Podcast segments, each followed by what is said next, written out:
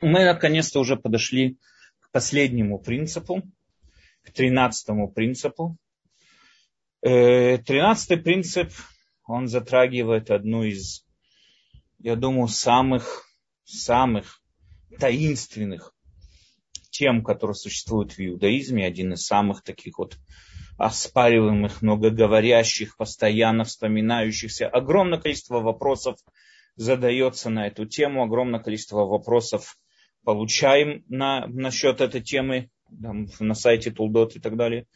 Эта тема, я думаю, самая такая заинтересованная, ну, заинтерес, заинтересовывающая, заинтересовываая людей. То есть она заинтересовывает людей и так далее.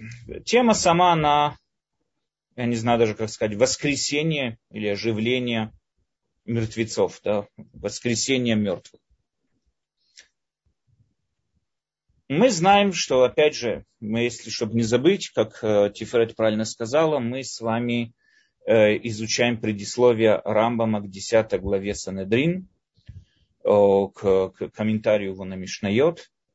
И там сама Мишна нам пишет, сама, в самой Мишне написано, мы ее разбирали на первых уроках этого цикла, сама Мишна нам говорит о том, что тот, кто отрицает принцип веры в воскресение мертвецов, оживление мертвых, тот, кто отрицает этот принцип веры, он не, удосто... не удостоится уламаба. Ему не полагается, он не удостоится уламаба. То есть он не принадлежит к иудейской, э, к еврейской вере, к иудейскому вероисповедованию.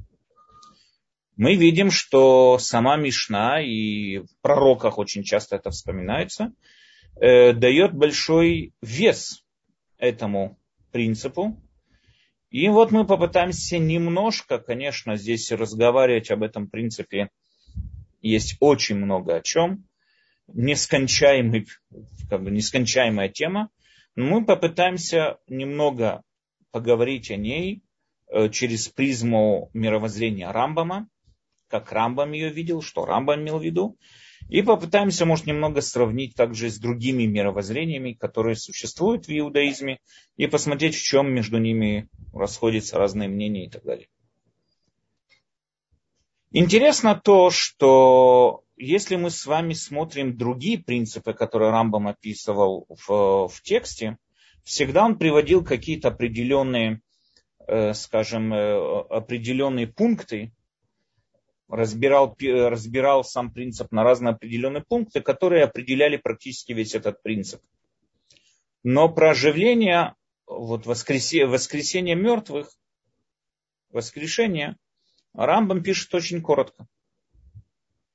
Я вот перевел даже без больших затруднений этот текст. И вот текст все, все, что у него есть сказать об этом 13 принципе. Рамбам говорит так. Оживление мертвых мы уже пояснили. Все.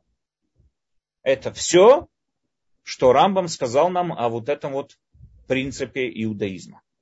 Есть ли другие принципы, которые касались веры Всевышнего, которым мы с вами пытались разобраться, что в определении Рамбама Всевышний, что такое Всевышний с точки зрения монотеизма. Мы объясняли, что ему надо служить, мы объясняли, э, мы объясняли, почему нельзя служить язычеству, мы объясняли очень много разных принципов, которые у нас было и так далее э, пророчество, Тора. Каждый из этих принципов Рамбам писал достаточно подробно, и можно было из этих принципов хоть что-нибудь понять из вот этих пунктов, из его объяснений и так далее. О тринадцатом принципе вот это вот оживление мертвых Рамбам написал, мы уже пояснили. Очень коротко и очень ясно. Естественно, что где он это уже пояснил, мы с вами немножко вернемся назад, когда до того, как он писал о самих принципах, Рамбам касался темы о том, что не все, если вы помните, если нет, так я рекомендую посмотреть прошлые уроки, Рамбам нас учил, какой должен быть правильный подход к мидрашим. Рамбам сказал, что у нас есть три э, подхода к мидрашим. Я имею в виду разные мидрашим, как разные странные и не очень понятные высказывания мудрецов, особенности те высказывания, которые не соответствуют э, нашим научным знаниям или нашему жизненному опыту. как нам жить с этим Мидрашим. С одной стороны, их написали авторитетные раввины, на, на слово которых мы полагаемся, авторы Мишнайот, люди, многие из раввинов как бы законодатели, и по их законам мы живем.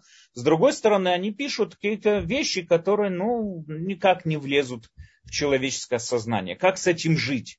Рамбам привел нам пример, там описывал о том, что у нас есть три группы как правильно понимать Мидрашим. Первая группа говорит, что если в Мидраше так написано, значит так оно и есть, и поэтому меня не интересует мой жизненный опыт, меня не должно интересовать ничего сказанного в науке, меня интересует только одно, то, что написано в Мидрашим.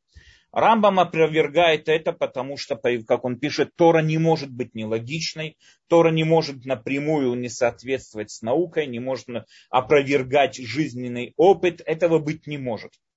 Поэтому, если мы сталкиваемся с каким-то вот таким вот мидрашим, говорит Рамбам, это неправильно будет опровергать очевидное э, и, и там, знаю, научно подтверждено, подтвержденный какой-нибудь факт ради этих мидрашим.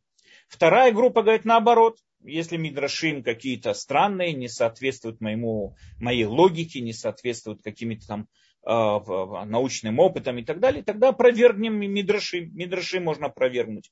И также Рамбам тоже выходит против этой идеи. Мы с вами сказали, что э, такие мнения можно встретить среди величайших раввинов, таких как Рамбан в своей книге «Диспут», он в двух местах в этой книге пишет, что он не верит каждому мидрашу, и не на все мидрашим он полагается. Опять же, мы более подробно разбирали его мнение э, на тех уроках. Мы также видели, что вильнюсский гений часто использует такое понятие, как называется гузма бяльма, то есть э, преувеличение, определенное преувеличение.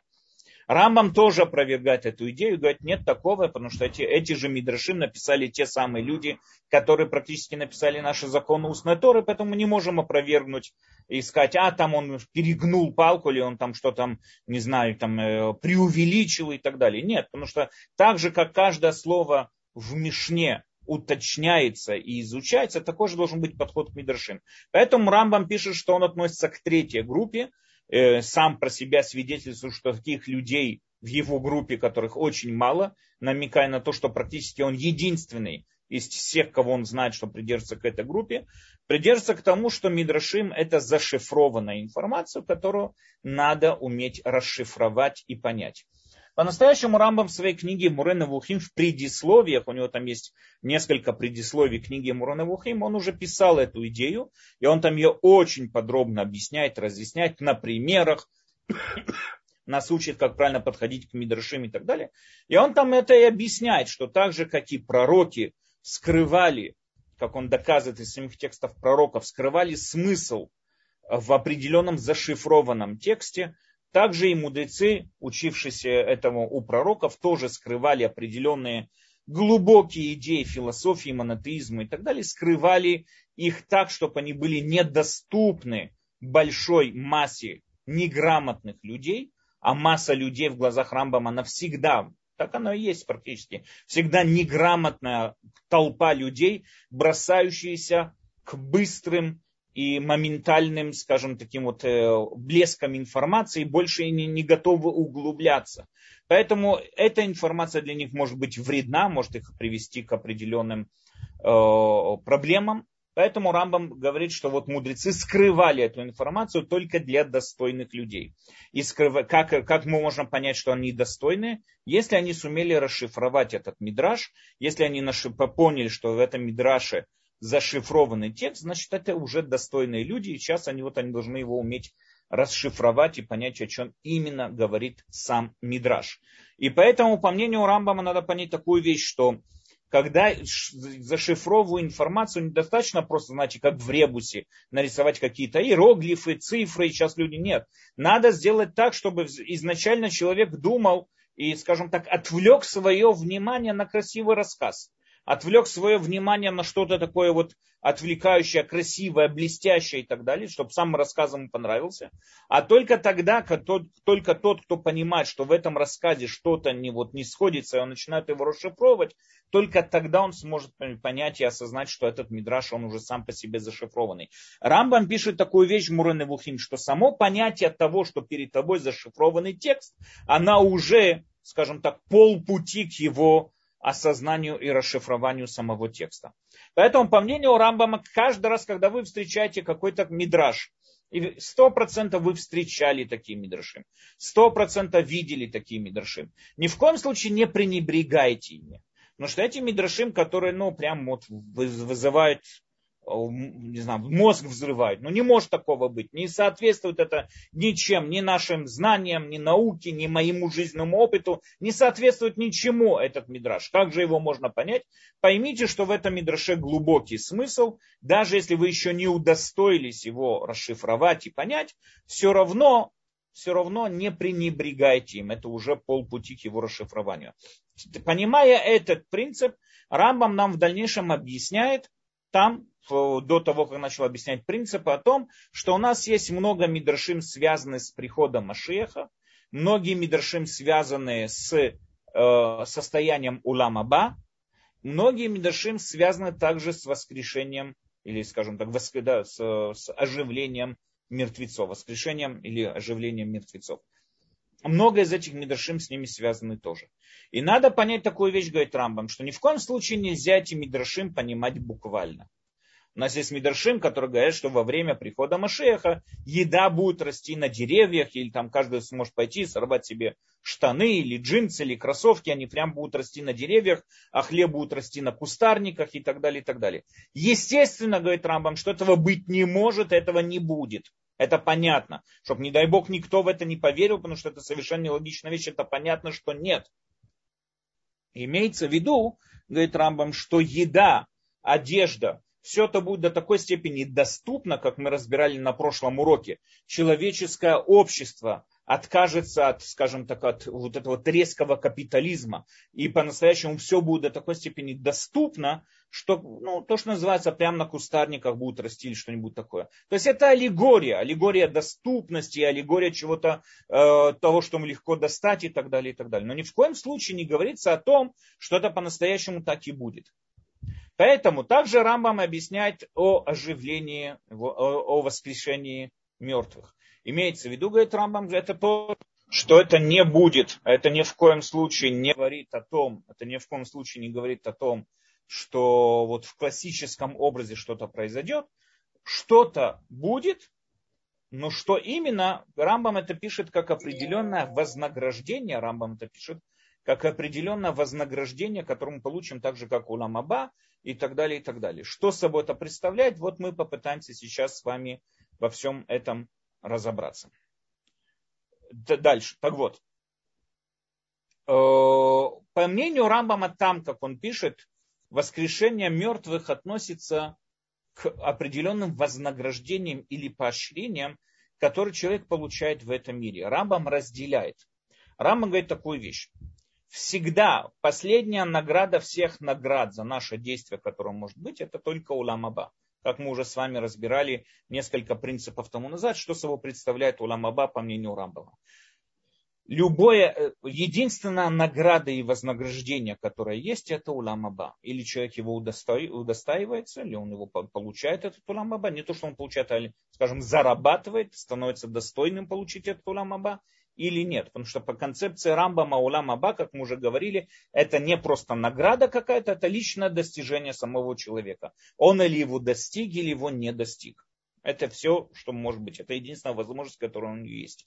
Но есть еще одна вещь. Есть такие награды, как не награды за само действие, а как определенные типы поощрения. Это все вот эти вот обещания, которые написаны в Торе, что у вас будет плодородная земля, вы будете могущим народом там, и так далее, и так далее. Все вот эти вот поощрения, которые написаны в Торе, они предназначены для тех людей, которые по-настоящему, если весь народ, все общество объединится вокруг общих целей, тогда Всевышний пойдет как бы навстречу этому обществу и, скажем так, снимет с них все те проблемы, которые могут касаться этого общества. То есть будет, опять же, намного легче обеспечить себе еду, намного легче будет обеспечить себе одежду, не надо будет, не, не, не надо будет вести какие бы то ни было там войны и так далее, и так далее. Общество будет жить в мире, в изобилии и так далее. Когда? Когда оно готово идет на этот шаг для того, чтобы вот служить Всевышнему и так далее. В этот же список вот этих поощрений, которые человек получает в этом мире, в этот же список Рамбам и вписал э, воскрешение мертвых. Но опять же, как мы с вами видим, несмотря на то, что прошлые принципы, которые мы тоже с вами разбирали, и Машех мы уже с вами разбирали в том же месте, где Рамам приводит как поощрение, и Улам Аба мы с вами уже разбирали, многие из этих принципов мы уже подробно разбирали, вознаграждение, наказание и так далее, мы это все разбирали уже э, еще до самих этих принципов, но все равно Рамбам, скажем так, не поленился и очень подробно описал эти принципы. Здесь же мы видим, что Рамбам несмотря, пишет нам очень коротко, я про это уже писал, и все. Это все, что у него есть сказать нам про этот принцип. Это очень интересно. С одной стороны, он писал этот принцип. Он вынужден был его вписать, потому что это, скажем так, Мишна, так написано прямую в Мишне, и Рамбам комментирует Мишну, поэтому он вписал этот принцип. Но мы видим, как Рамбам, скажем так, пытается как можно меньше как можно меньше что-то говорить об этом принципе и пытается каким бы любым образом избежать его обсуждения. Э, надо понять такую вещь. По мнению, что собой представляет вот это вот воскрешение мертвецов, то есть у многих почти, ну не то что у многих, да, можно сказать почти у всех раввинов это считается коренной принцип, то есть это принцип веры в, в Всевышнего, и он неотъемлемый принцип от иудаизма, то есть каждый еврей должен в это верить. Но что он собой означает? Очень много споров и очень много э, э, разных мнений на эту тему.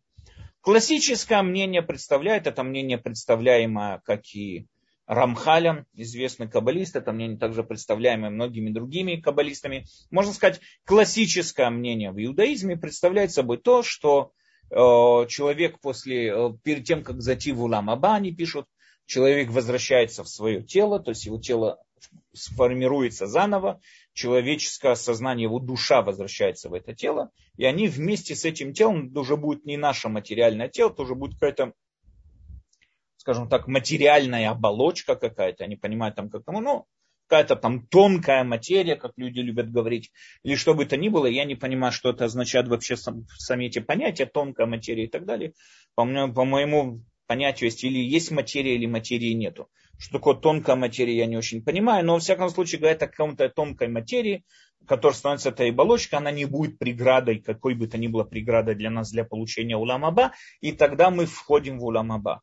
В основном по этому понятию уламаба это какой-то период времени, к которому мы все рано или поздно придем.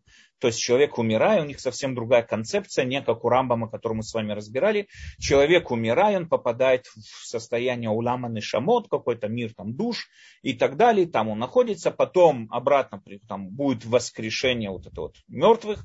Те, кто удостоится, они войдут в свои тела и так далее. И потом они уже с этими телами, они уже попадут э, попадут уже в Уламаба вместе с этими телами. Надо сказать такую еще одну вещь, подчеркнуть. У нас есть огромное количество мидрашим о всем том, что касается Уламаба, прихода Машиаха и так далее, и так далее. Многие раввины пытаются эти все мидрашим сместить в одну систему. Это очень тяжело, потому что очень многие из этих мидрашим постоянно между собой спорят. Очень многие из этих медршим постоянно дискутируют, между спорят. Э, э, у них разные авторы, они были написаны в разные эпохи. Собрать из этого что-то одно цельное, это очень большая проблема. Поэтому Рамбам изначально не старался этого делать. Рамбам изначально тем медршим, которые не соответствуют его концепции, он их просто отводил в сторону, или относился к ним как к аллегории, или вообще не обращал на них внимания. Но были попытки, это привело к мудрецов вот как, например, Рамхаль в своей книге Дат Вунот, он там построил целую систему, выстроил из этих мидршим. И то, можно сказать, что он далеко не со всеми мидршим, он, как бы, можно сказать, соответствует всем мидршим, потому что их такая огромная куча, и до такой степени каждый из них описывает что-то совсем другое, что создать какую-то общую систему невозможно, можно выбрать себе какие-то определенные мидршим, на которые мы полагаемся. Э, поэтому Рамбам изначально эти мидршим, он их скажем так, э, те, кто не соответствовал концепции, избегал и так далее. По мнению Рамбама, Улам Аба это не какой-то период времени, который мы ждем, как мы уже говорили, это в Улам Аба, когда разбирали этот принцип.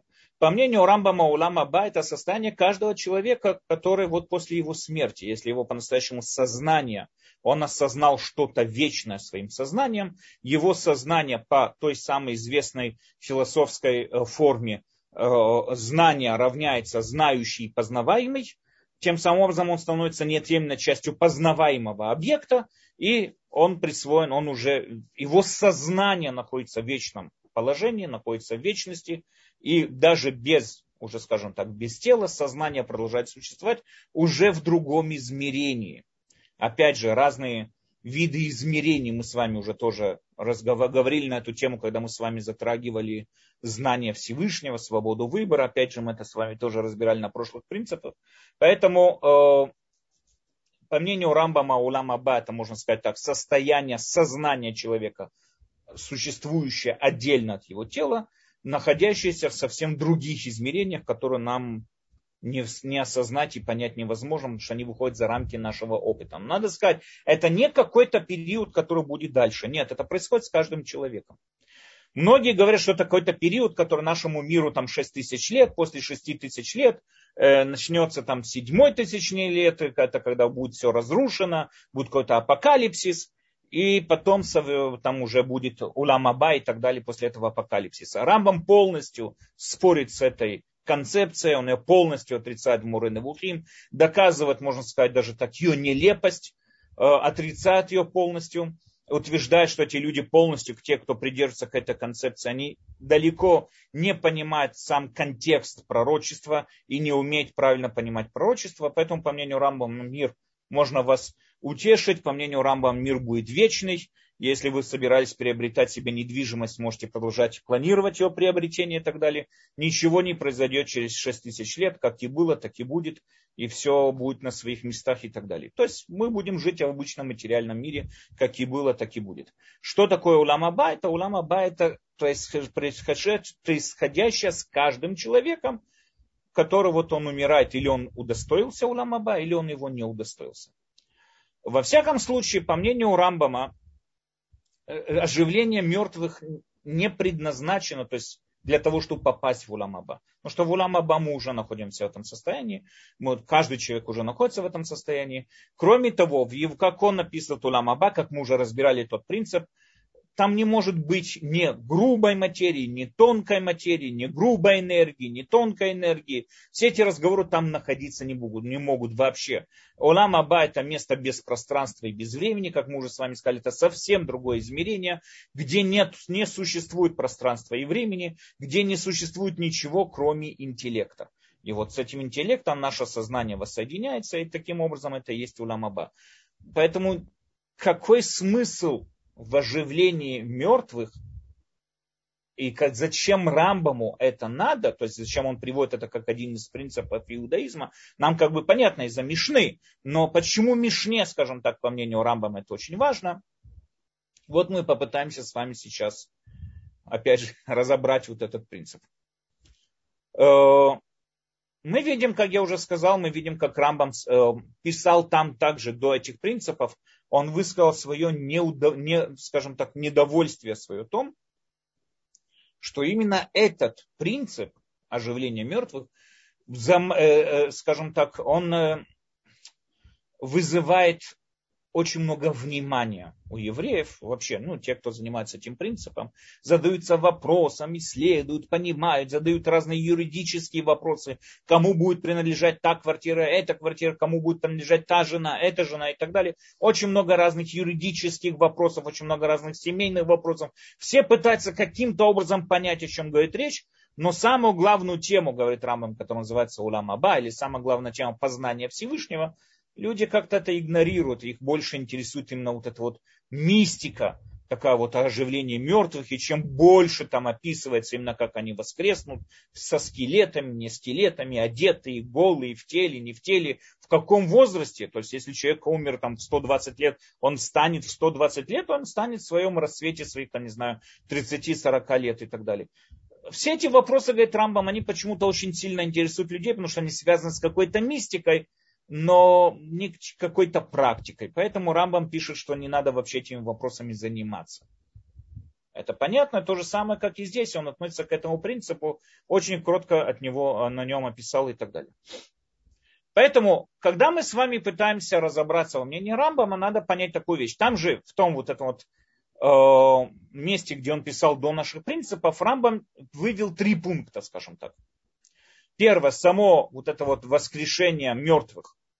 Э, говорит Рамбам, что это одна из основ иудаизма. Это понятно, это написано в Мишне. Каждый, кто это отрицает, он не входит в еврейскую религию. Опять же, этот человек может одевать филин, этот человек может выполнять все заповеди Торы, но он не удостоится Уламаба. Э, дальше Рамбам подчеркивает, что оживлению будут, вот этому воскрешению будут допущены только праведники. Почему? Рамбам приводит нам источник из мудрецов, высказывания мудрецов. Ведь грешники уже при жизни считаются мертвыми. Если они уже при жизни считаются мертвыми, естественно, что они не воскреснут, не, не воскрешут, не, не воскреснут. Дальше. Следующее это то, что пишет Рамбам. Э, однако надо подчеркнуть такую же вещь тоже, что воскрешение мертвых, в отличие у Рамбама, в отличие от других классических концепций, это не будет постоянное положение человека. То есть классическое последствие, классический подход нам предполагает о том, что вот человек перед входом в Улам-Аба возвращается в свое тело, и в своем теле он попадает в Улам-Аба. Это будет, опять же, как мы сказали, тонкая материя и так далее, но именно в эту тонкую материю он попадает в Уламаба. Рамбам отрицает эту идею, говорит, потому что все, что свойственно, надо понять такую вещь. Чудо не может быть вечным. Чудо это что-то на мгновение, чудо это что-то временное. Потому что что такое чудо, вот как мы называем? Чудо это вещи, которые ведут себя не свойственно своему поведению. Когда вдруг вода становится стеной, когда вдруг у нас там, не знаю, огонь охлаждает, или что бы это ни было, они ведут себя не свойственно своей материи, не свойственно своему поведению. Все, что не свойственно своему поведению, это называется чудо. Поэтому, если мы скажем, что, допустим, там через 10 лет э, огонь будет охлаждать всегда, значит, это уже не будет чудо, это уже будет другая просто реальность. Поэтому, если мы с вами говорим о том, что оживление мертвых, это будет постоянное Э, постоянное положение, значит, это уже что-то здесь изменится во всем этом мире с точки зрения законов физики, законов природы, э, законов влияния Всевышнего, происходящего в этот мир. Этого быть не может, по мнению Рамбама, и поэтому, по мнению Рамбама, это может быть что-то временно. То есть они для какой-то цели оживут, до какой-то цели они что-то сделают и обратно потом умрут. То есть в Улам-Аба, все-таки в Улам-Аба попадут уже люди, которые уже, скажем, чистый разум, чистый интеллект, с телами там людям делать нечего практически и так далее. Это то, что было до, то, что Рам писал в предисловии к этим 13 принципам, которые мы сейчас с вами разбираем. В понимании Рамбама, можно сказать так, разошлось мнение комментаторов, как и еврейских комментаторов, так и, скажем так, в мире академии разошлись мнения между двумя подходами. Можно, я так их как бы называю, можно их так назвать умеренный подход, да, спокойный умеренный подход, подход и крайний подход. Да, у нас есть умеренный подход, есть крайний подход, как правильно понимать, что именно Рамбам имел в виду э, в, этом, э, в этом принципе. В основном умеренный подход к нему придерживаются многие из скажем так, из его исследователей, учеников из мира Торы.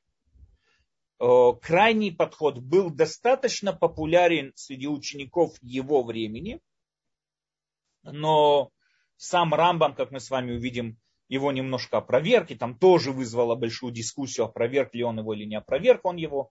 Но, во всяком случае, на сегодняшний день крайнему подходу в основном придерживаются люди академии, которые изучают философию Рамбама и так далее. Давайте поэтому мы с вами сейчас попытаемся разобрать два этих подхода и посмотреть, что мы можем понять из слов Рамбама. Начнем с умеренного подхода. Умеренный подход говорит нам такую вещь. Рамбам принимает пророчество про вот это воскрешение мертвых э, как что-то материально-физическое явление, то есть имеется в виду будет реально, умеренный подход говорит, будет реальное оживление. Надо понять такую вещь. Эм, мы часто называем вещами, э, чудо, да, что-то вот чудесное и так далее, те явления, которые они, мы их просто никогда не видели. Но они вполне могут быть объяснимы с точки зрения каких-то физических процессов, просто мы их никогда не видели, и поэтому называем это чудо. Если показать какому-то ребенку из Африки лед или снег, как идет, он думаю, он тоже подумает, что это чудо или что-нибудь такое. Потому что никогда с этим не сталкивались. Если им, конечно, объяснить весь физический процесс, он поймет это.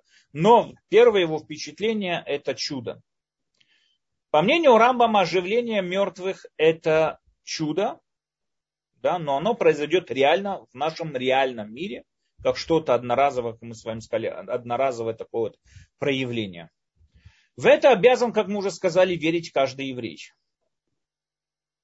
Но Рамбам, в отличие от многих других религий, которые были тоже среди разных религий, в основном азиатских, восточных, также есть всякие христианские писания там о разных апокалипсисах, там разные книги. У коптиков есть там у разных, там я точно не разбираюсь в христианских течениях, которые говорят о том, что практически произойдет полное оживление мертвых. Также писал тоже Рафсадия Гон, он там разделял два оживления мертвых, но произойдет полное оживление мертвых, где практически, скажем так, после чего практически будет получение вот этого вознаграждения и наказания. То есть встанут все, встанут все, как какой-то физический процесс, встанут все. И все будут вечно находиться в этом состоянии, мертвых, э, оживлен, а, мертво оживленных, все будут находиться в этом состоянии. Праведники без конца будут получать вознаграждение, грешники без конца будут получать наказание в еврействе я не видел, чтобы кто-то придерживался такому мнению, даже Рафсадия Гон тоже это как-то ограничил. Рамбам тоже вышел колоссально против этой темы. Несмотря по умеренному подходу, несмотря на то, что Рамбам согласен, что оживление мертвых произойдет все-таки какое-то физическое явление, но оно, во-первых, будет ограничено во времени, а во-вторых, будет ограничено на определенную группу людей, праведников. Только на праведников. И почему? Потому что это надо понять, это чудо даже для праведников на определенное количество времени, это чудо таких вот колоссальных масштабов, оно не может быть постоянным. Чудо по своему определению, вещь, которая постоянным быть не может. Э, дальше. Мы видим, что Рамбам, да, когда описывает вот этот вот физический процесс, он сильно ограничивает его, пытается все-таки ограничить его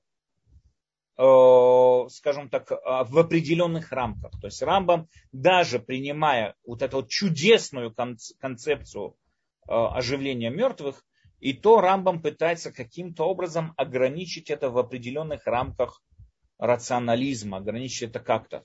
Поэтому, как мы уже с вами сказали, он говорит, что это, во-первых, будет распространяться на очень короткий срок времени, это будет также распространяться на, только на праведников.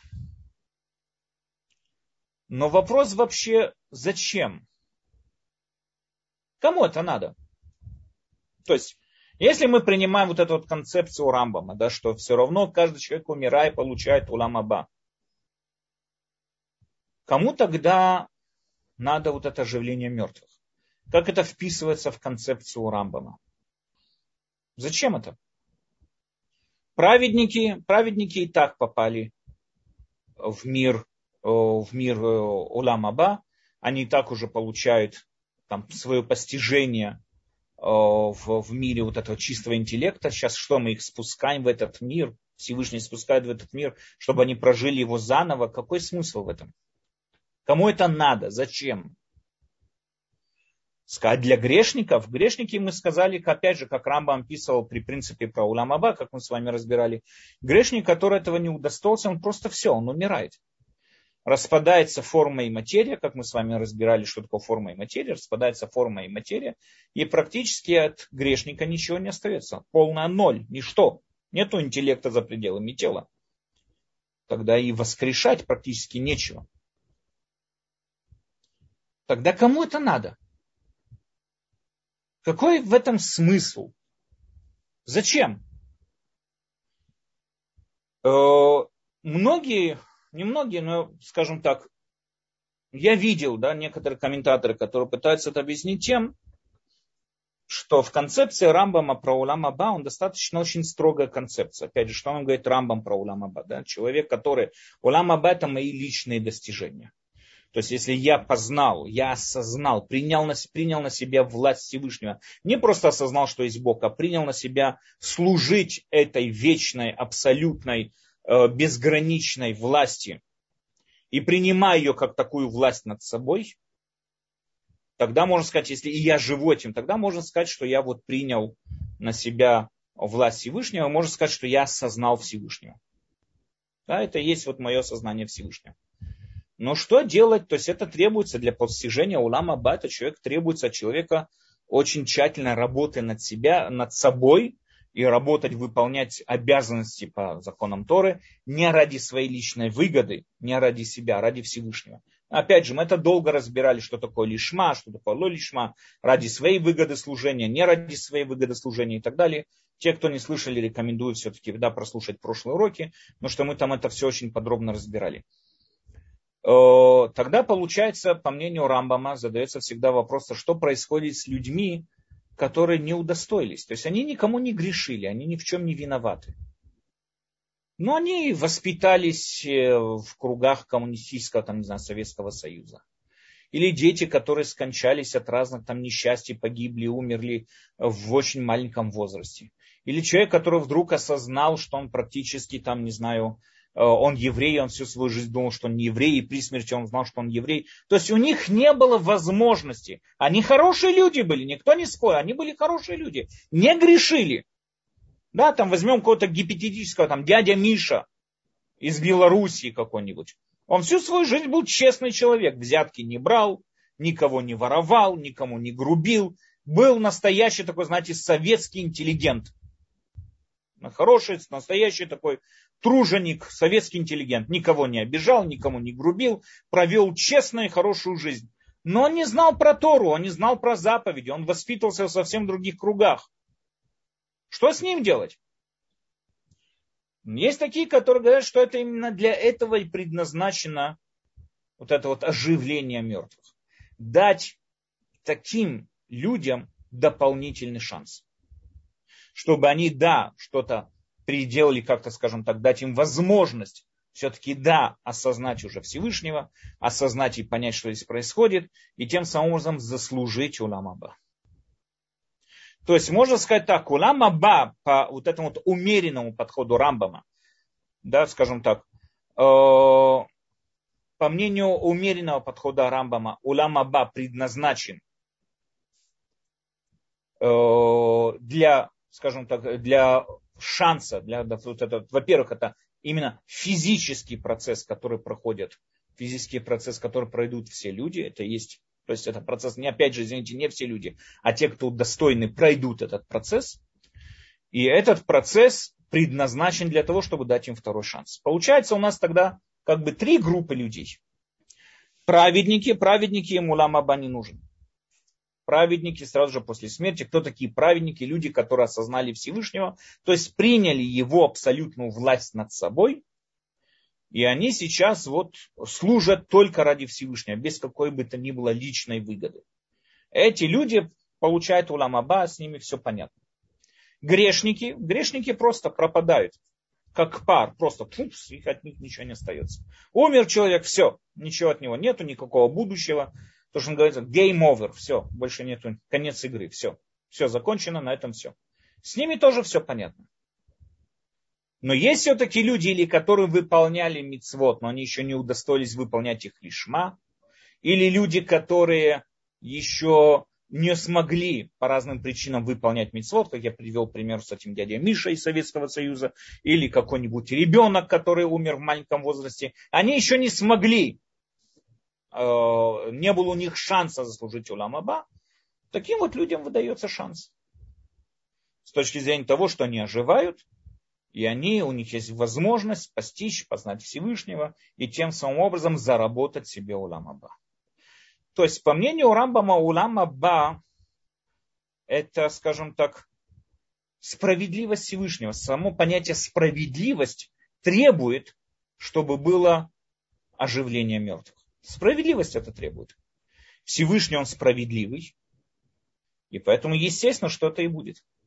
Человек, который от, отрицает само вот это вот, можно сказать так, оживление мертвых, можно сказать, что он и отрицает справедливость Всевышнего. Качество справедливости требует дать каждому свой шанс. Те, кто не те, кто прозевали тот шанс. Грешные люди, которые его прозевали, они все. Это их проблемы. Мы говорим про тех, кто, у кого не было этого шанса. Поэтому, подведя этот итоги к этому, скажем так, умеренному подходу Рамбама. Во-первых, мы видим, что оживление мертвых будет, да, реально физическое какое-то явление. Чудесное, это будет чудо. Чудесно, это колоссальное чудо. Уму непостижимое чудо, но оно будет. Это обещают нам все пророки, ну, многие пророки, не могу сказать все, многие пророки. Сам Рамбам очень, скажем так, минималистичным образом подходит к этому принципу, практически ничего о нем не говорит. Мы сами, скажем так, э, достаем его вот эти вот э, э, отдельные слова из разных его трудов, для чтобы понять, что именно он имел в виду. Но мы видим, до какой степени Рамбам пытается этот принцип ограничить. То есть это не будет глобальное событие, оно не будет постоянное событие, это будет очень временно, на определенное количество времени, с определенными людьми. Но справедливость Всевышнего требует, чтобы это было. Это первый подход, которым я его называю, скажем так, э, умеренный подход в понимании Рамбама. Но умеренный подход вызывает тоже несколько, скажем так, э, несколько э, непониманий скажем так, да, несколько вопросов. Поэтому переходим с вами к то, что можно сказать, радикальный подход Рамбама. То есть, как люди понимают это, у нас опять же, да, есть некоторые ученики в его время так его и понимали. Сегодня к этому подходу многие люди из академии придерживаются именно к этому подходу, говорят, что это есть, они доказывают, у них есть, есть к чему прислушиваться. То есть они доказывают, и многие труды, которые на эту тему читал, видел, что они все практически, есть у них веские доказательства, веские утверждения. Опять же, вернемся. Да. По мнению Рамбама, оживление э, вот этих вот мертвых никак не вписывается в его общую концепцию, которую нам говорил Рамбам до этого, то есть, что у нас есть улам Аба. Опять же, улам Аба это не вознаграждение. Улам Аба это не подарок Всевышнего кому-то зачем-то. Нет. Улам Аба это мое личное достижение. Или я достиг Улам Аба, или я его не достиг. Мы это с вами в прошлый раз, э, когда говорили про Улам Аба, сравнивали со спортивным достижением. Человек, который занимается спортом, ведет правильный образ жизни, он правильно тренируется, рано или позже у него есть правильные таланты, допустим, да, и он достигнет каких-то спортивных достижений. Это нормально. Когда он достигает спортивных достижений, это совершенно нормально. То есть это его достижение. Может ли человек поделиться своим здоровьем с кем-то другим? Нет, здоровье это состояние его тела, за которым боролся, за которое боролся человек. Он не употреблял э, вредную пищу, он следил за своим образом здоровья, э, за своим вот этим вот образом жизни. Это привело к здоровью. У него сейчас здоровое состояние. Может с кем-то поделиться, он может кому-то принести в баночке, кому-то больному человеку принести свое здоровье. Нет, это его личное постижение, это его личное это его личная вещь. Не то, что его, это есть его состояние, с ним он делиться не может. То же самое и Улам Аба. Улам Аба, как мы с вами объяснили, это мир чистого интеллекта, мир абсолютно чистого интеллекта. Если я познал, то есть человек, который познал, скажем так, власть Всевышнего и служил ей, принял ее над собой как абсолютную власть, тем самым образом он и постиг Улам Аба. Он и познал, и постиг. Это не награда. Это не награда, которую можно дать одному, второму и третьему. Нет. Золотую медаль, которую дают на Олимпиаде, она постоянно вызывает споры, потому что ну, ее можно дать тому, тому и тому. То есть жюри выбирает кому. А если мы подкупим жюри, так они могут дать вообще какому-то там левому спортсмену, который ничего не заслужил. Но что это решение жюри. Но само спортивное достижение – сам рекорд, который побил сам, спортсмен, это у него никто отобрать не может. Медаль, да, потому что медаль что-то не имеет, не имеет отношения к самому достижению. Улам Аба это мое личное достижение. Э, поэтому вопрос задается другим, да, э, таким образом, да, извините, таким образом получается, что или человек, опять же, мы возвращаемся к тому, вот это, той ситуации, что человек или удостоился Уламаба, или его не удостоился. Что же тогда оживление мертвых? Как она вписывается в весь этот общий конспект? Надо понять еще одну такую вещь. Рамбам вел очень большую дискуссию с разными людьми, включая там таких людей, ну, Кузари Рабиуда Леви жил до Рамбама, но с представителями мнения Рабиуда Леви.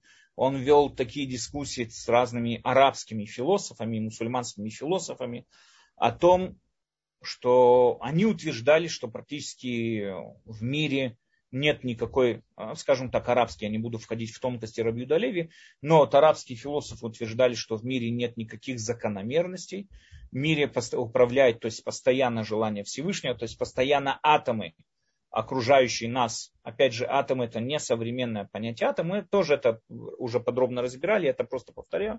Атомы, о которых мы говорим, это мелкие неделимые частицы, которые постоянно обновляют свои акциденты, тем самым образом постоянно обновляются. И если, допустим, вот представьте себе, я держу что-то, да, вот держу здесь стакан, и он у меня упал из рук, и разбился. Это не то, что стакан упал, а со стакан был создан здесь, потом был создан здесь, здесь, здесь, здесь, и потом уже был создан в расколках. То есть Вселенная обновляется постоянно по постоянному желанию Всевышнего. Вселенная именно обновляется постоянно. Каждый из атомов этой Вселенной, каждый атом времени, потому что у них время тоже делится на атомы, каждый атом пространство, все это обновляется со временем, и тем самым образом оно, каждая из этих вещей создается в разных отрезках пространства, и нам кажется, что есть какое-то движение и так далее, и так далее. Это, опять же, мы долго разбирали тоже, э, разбирали вот эту вот идею, идею мусульман, и и так далее. Рамбам опровергает эту идею, то есть надо подчеркнуть, у мусульман не существует причины следственной связи. Это главная проблема, которую видел Рамбам, что у них не существует причины следственной связи. Если у них не существует причины следственной связи, многие нам очевидные и, и скажем так, на уровне интуиции воспринимаемые вещи, они просто все раз, раз, разлетелись в дребезги. Поэтому Рамбам не принимает, он ведет с ними в течение нескольких глав Мурена Лухим дискуссию, можно сказать, что он опроверг эту идею, и Рамбам придерживается к другой концепции, говоря о том, что в мире существуют законы природы. Все, что в мире существует, все, что в мире происходит, это законы природы, это причина следственной связи, которая в свое время, которая тоже зависима и влияет, и зависима от законов природы. Но, во всяком случае, все, что здесь происходит, это происходит в рамках законов природы. Чудеса, по мнению Рамбама, это отдельная тема, мы опять же тоже их разбирали, что собой означает чудо, но чудеса, по мнению Рамбама, они практически тоже происходят в рамках законов природы. Мы просто никогда это явление не видели, но оно вполне может быть. Рамбам описывает, например, разрыв моря, который был перед еврейским народом, Рамбам описывает это напрямую, что чудо заключалось там не в самом событии, а чудо заключалось в том, что оно произошло очень удивительное событие, которое до сих пор никем еще не наблюдалось. Но если мы с вами бы полностью познали, говорит Рамбам, все законы природы, мы бы с вами тоже могли в лабораторных условиях раскрыть море и так далее. Поэтому это не чудо само по себе, а чудо заключается здесь в том, что это произошло именно в тот момент, когда надо мне в тот момент, когда надо было еврейскому народу, произошло вот это вот удивительное явление, и это мы называем чудо. Но практически даже само обычное чудо, оно тоже происходит в рамках законов природы. Поэтому э, оживление мертвых, многие из учеников Рамбама, его современников, утверждали, что имеется в виду скажем так, не само оживление мертвых, а массовое раскаяние, не знаю сказать, или массовая чува. Я сейчас объясню, о чем идет речь.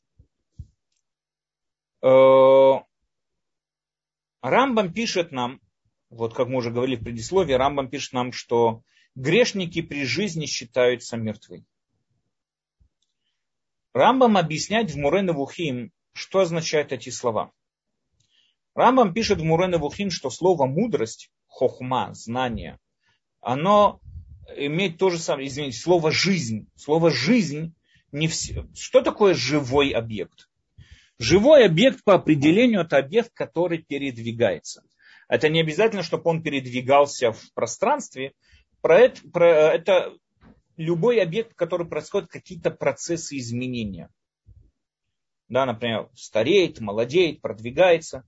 То есть у него есть какое-то какое движение от его состояния к реализации его потенциала. Это называется живой объект. Существительно никуда не двигается. Камень, бревно, если на него не повлияют условия извне, оно как лежало, так и будет лежать. Никакого изменения в нем нет. Но другие вещи мы видим, что наблюдаем в них постоянный процесс движения постоянное движение, что-то двигается, что-то продвигается, что-то постоянно меняется. Это есть жизнь. Говорит Рам, что, Рамбам, что процесс движения, то есть все вот эти вот процессы изменения, они происходят не только в физическом, на физической э, плоскости, скажем так, в физической сфере, они происходят также и в сфере интеллектуальности. Человек, который познает что-то, человек, который узнает что-то, человек, который э, не знаю, осознает что-то, то есть у него есть какое-то движение в мире его сознания, есть какой-то прогресс в мире сознания, он живой человек. У человека, которого нет прогресса в своем сознании, он считается мертвым. Да, у него бьется сердце, у него есть крово, там, кровопоток по всему телу, у него работают там, э, пище, пищеварительные процессы, все это у него есть, но он мертвый человек с точки зрения его духовного, интеллектуального прогресса.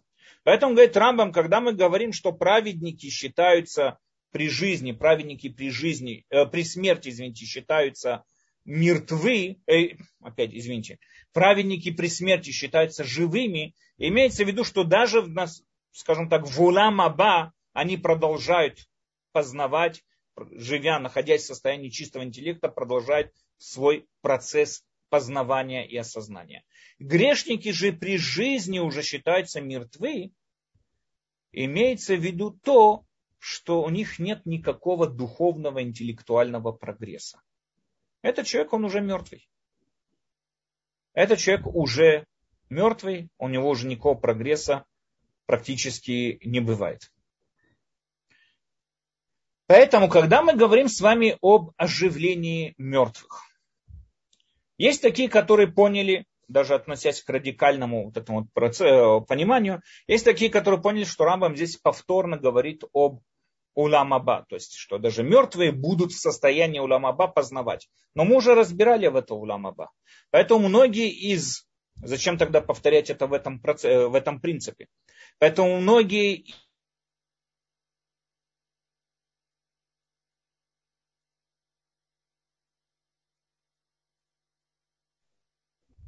осознают истинность, правильные приоритеты своей жизни, и они начнут, и они начнут э, продвигаться в духовном интеллектуальном мире.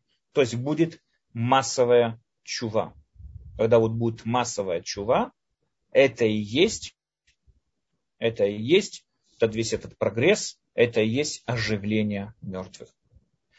Когда мы с вами видим вот это вот течение, да, вот как много людей возвращаются к нашей вере, возвращаются к религии, возвращаются, интересуются религией, мы с вами наблюдаем оживление мертвых.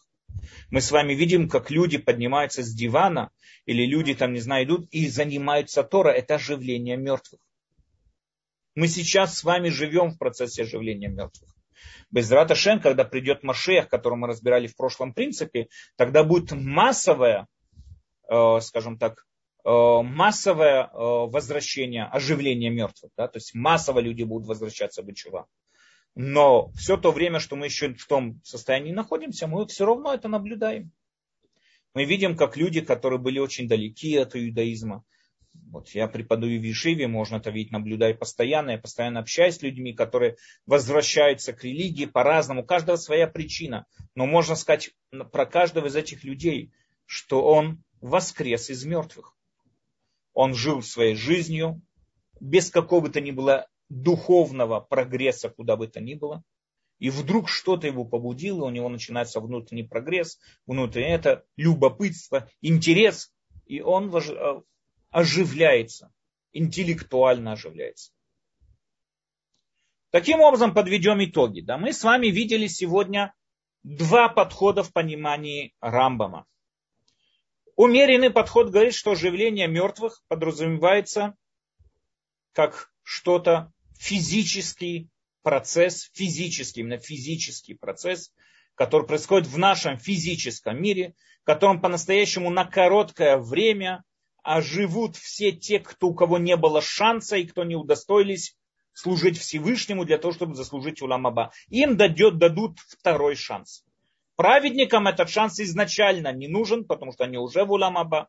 Грешникам их не существует после смерти, поэтому тоже этого не удостоится. А удостоятся только те люди, которые вот они правед, праведные люди, они не грешили, но они также и заповеди не соблюдали, и не приняли Всевышнего как абсолютно власть над собой, потому что не знали, не знали его существования по разным причинам. Или умерли дети, которые скончались и погибли в молодом возрасте. Это первый подход. Второй подход нам говорит о том, что оживление мертвых это будет массовое возвращение Всевышнему.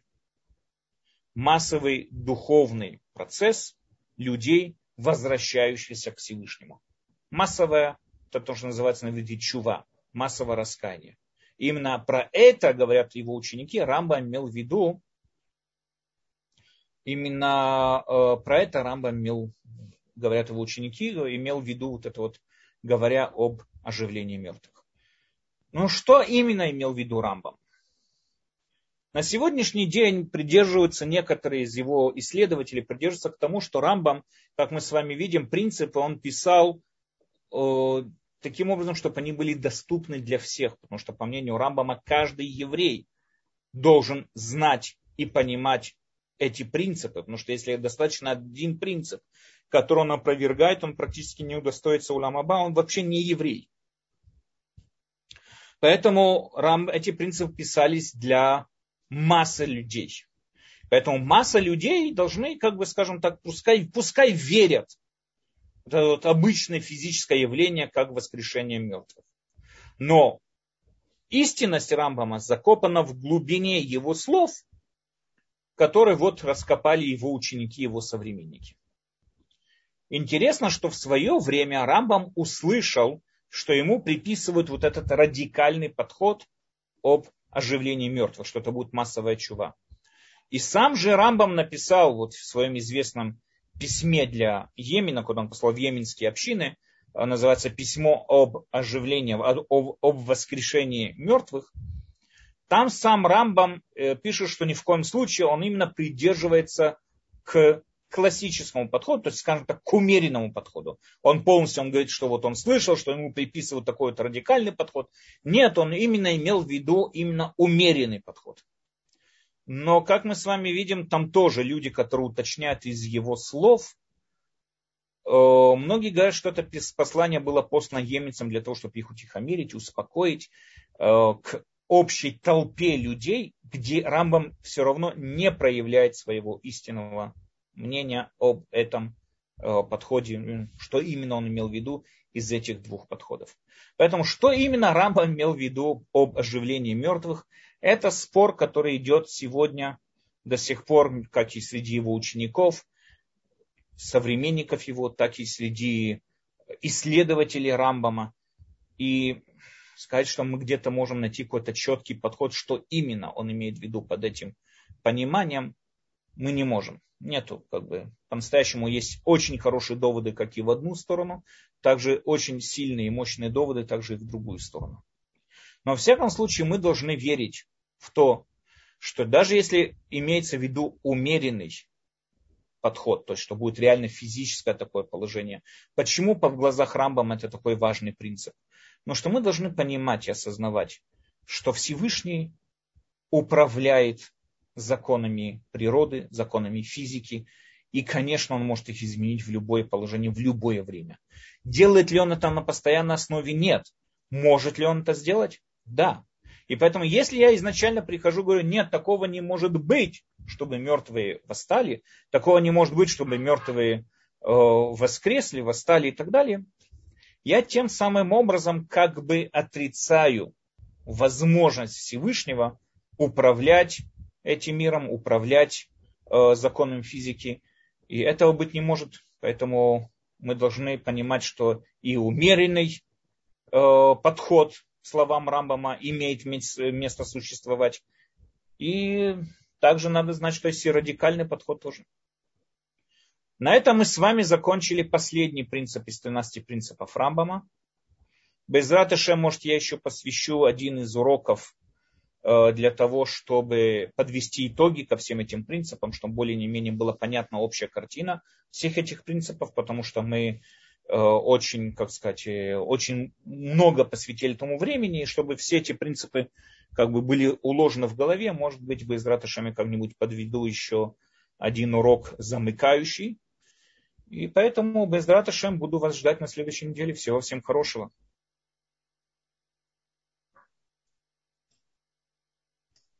Спасибо огромное, Рав Даниэль, за урок. Пожалуйста, дорогие участники, напоминаю, что можно поднять виртуальную руку и можно задать вопрос голосом. Есть один вопрос. Сара спрашивает, уважаемый Рав, почему справедливость не может восторжествовать с помощью Гилгуль Нешамот? А, Гильгуль Нешамот, смотрите, я знаю, что это опять же а, многие в основном в мире, в основном это мистическая идея, которая пробралась в иудаизм. Равсадия Гаон считал, что Гильгуль Нишамот это не еврейская тема, она нигде не вспоминается, ни в каких пророках, ни в каких книгах.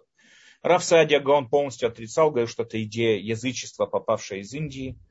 Э, многие, э, то же самое Хуват Аливаво, то же самое, то же самое сын Рамбама, говорил о Рамбаме, тоже не видим нигде, что Рамбам к этому обращал на Гильгульный Шамот, какое бы то ни было внимание.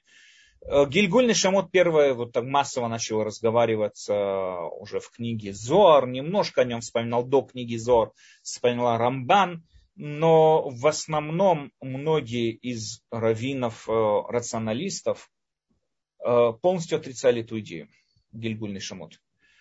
И сама по себе эта идея, она намного более, намного, если даже сравнить, да, внедриться в эту идею, она намного более запутанная, намного более проблематична э, с точки зрения концепции Рамбама, чем даже оживление мертвых. Поэтому, естественно, что Рамбам с этой идеей не считался. Во-первых, он нигде про нее не пишет, а его сын э, Авраам, Раби Авраам бен, бен Муше писал, его сын, что он, Рамбам, очень выходил против этой идеи.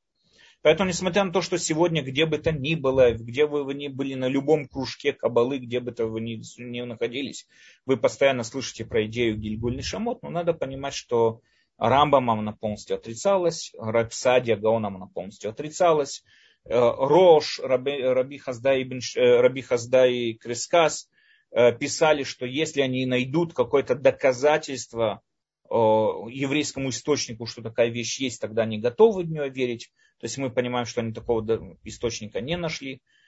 Опять же, это все величайшие люди, величайшие люди иудаизма, которые отрицали эту идею полностью. Поэтому Рамбам на нее не обращал внимания. Спасибо, Рав Даниэль. Следующий вопрос. Так как вы сказали, что это споры среди учеников и исследователей Рамбама, это каждый для себя должен решить или нужно придерживаться традиции, то, что передают мудрецы? А какая традиция в этом вопрос? Что нам про это говорит традиция? Я поэтому вам говорю то что я вот в конце урока сказал, что э, то, что я сказал в конце урока, это то, что э, мы должны понимать, что естественно, что и тому подходу, умеренному подходу есть место существовать. То есть мы должны понимать, что если Всевышний пожелает, если у него есть такое намерение, он оживет и кого угодно. И поэтому мы не можем это отрицать с точки зрения того, что это не может такого быть. Конечно, может быть. Всевышний управляет законами физики, Всевышний управляет всем этим миром через законы физики, естественно, он может их в любой момент изменить. Но также есть место быть и радикальному подходу тоже. И поэтому мы живем, я лично живу с двумя этими подходами.